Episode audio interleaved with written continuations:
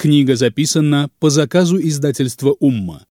Эту и другие книги можно найти на сайте musulmanin.com. Мир ангелов.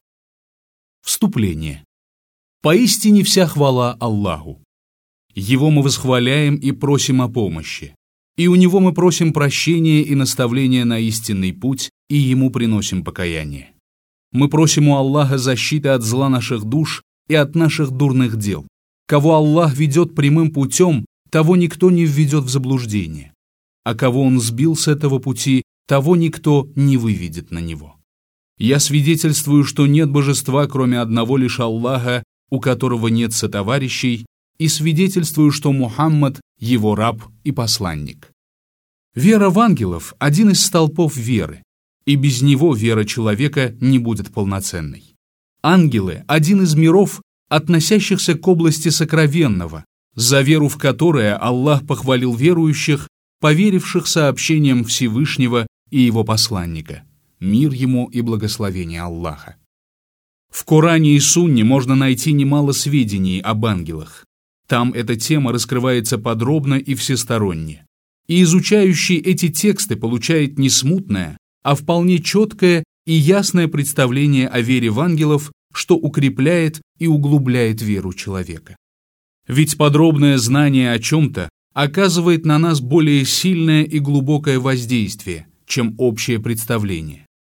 Тексты Корана и Сунны сообщают нам множество разных подробностей об ангелах, потому что человеческий разум не способен самостоятельно узнать и постичь все, что нам следует знать о них. И мы не способны видеть ангелов и слышать их разговоры. Однако эта неспособность, несомненно, не приносит человеку ничего, кроме пользы. Если бы человек мог слышать и видеть все, что его окружает, то он не выдержал бы жизни в этом мире. Достаточно представить себе человека, способного улавливать все то множество звуков, которое ловит радиоприемник, чтобы понять, что этот человек непременно сойдет с ума. И не стоит считать изучение этой темы чем-то маловажным. На самом деле истины, извлекаемые нами из текстов, повествующих об ангелах, играют важную роль в опровержении разных мифов и ложных утверждений, связанных с этими существами. С глубокой древности и до наших дней существуют утверждения о божественной природе ангелов, а некоторые считали ангелов дочерьми Аллаха, а некоторые философы утверждали, что ангелы — это галактики.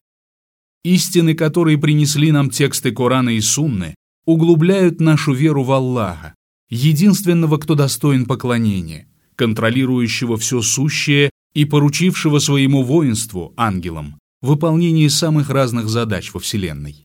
Связь с нами ангелов, наблюдающих за нами и много делающих для нас по велению Всевышнего, наводит нас на мысль о нашей важности и значимости и не позволяет нам считать то, что имеет отношение к человеку, несущественным.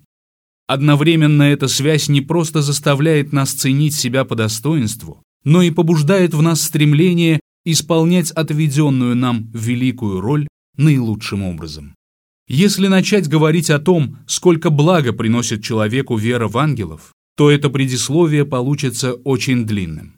А потому предоставим читателю возможность самостоятельно ознакомиться с текстами, поразмышлять над ними и сделать для себя выводы. Просим Всевышнего Аллаха сделать эту книгу полезной и написанной исключительно ради Него. Поистине, Он прекрасный покровитель и помощник. Профессор Омар Аляшкар. Глава первая. Знакомство с ангелами. Ангелы – мир, отличающийся и от мира джиннов, и от мира людей. Это благородный мир, полный чистоты и непорочности.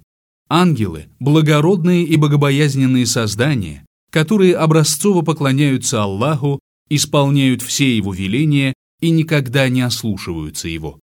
Обратившись к Корану и Сунне, мы познакомимся с некоторыми качествами ангелов. В арабском языке слово «ангел» – «мелек» образовано от слов, имеющих значение послания, ведь они – посланцы Аллаха. Согласно другому мнению, слово «ангел» происходит от корня и слова со значением послания. Следовательно, слово «послание» — это то же, что и ангел, потому что ангел доставляет послание от Всевышнего Аллаха. А некоторые считают, что слово «ангел» образовано от слова «мульк» — «власть». Поэтому наделенных властью ангелов называют маляк – ангел, а людей – малик – правитель, царь. Вера в ангелов относится к столпам ислама, без которых вера человека недействительна. Всевышний Аллах сказал «Уверовал посланник и верующие в то, что неспослано ему от Господа. Все они уверовали в Аллаха, Его ангелов, Его Писание и Его посланников. Они говорят, мы не делаем различий между Его посланниками». Сура Корова, аят 285. Что значит верить в ангелов? Ас-Суюты приводит слова Аль-Байхаки из книги «Ответвление веры». Вера в ангелов подразумевает следующее. Первое – вера в их существование.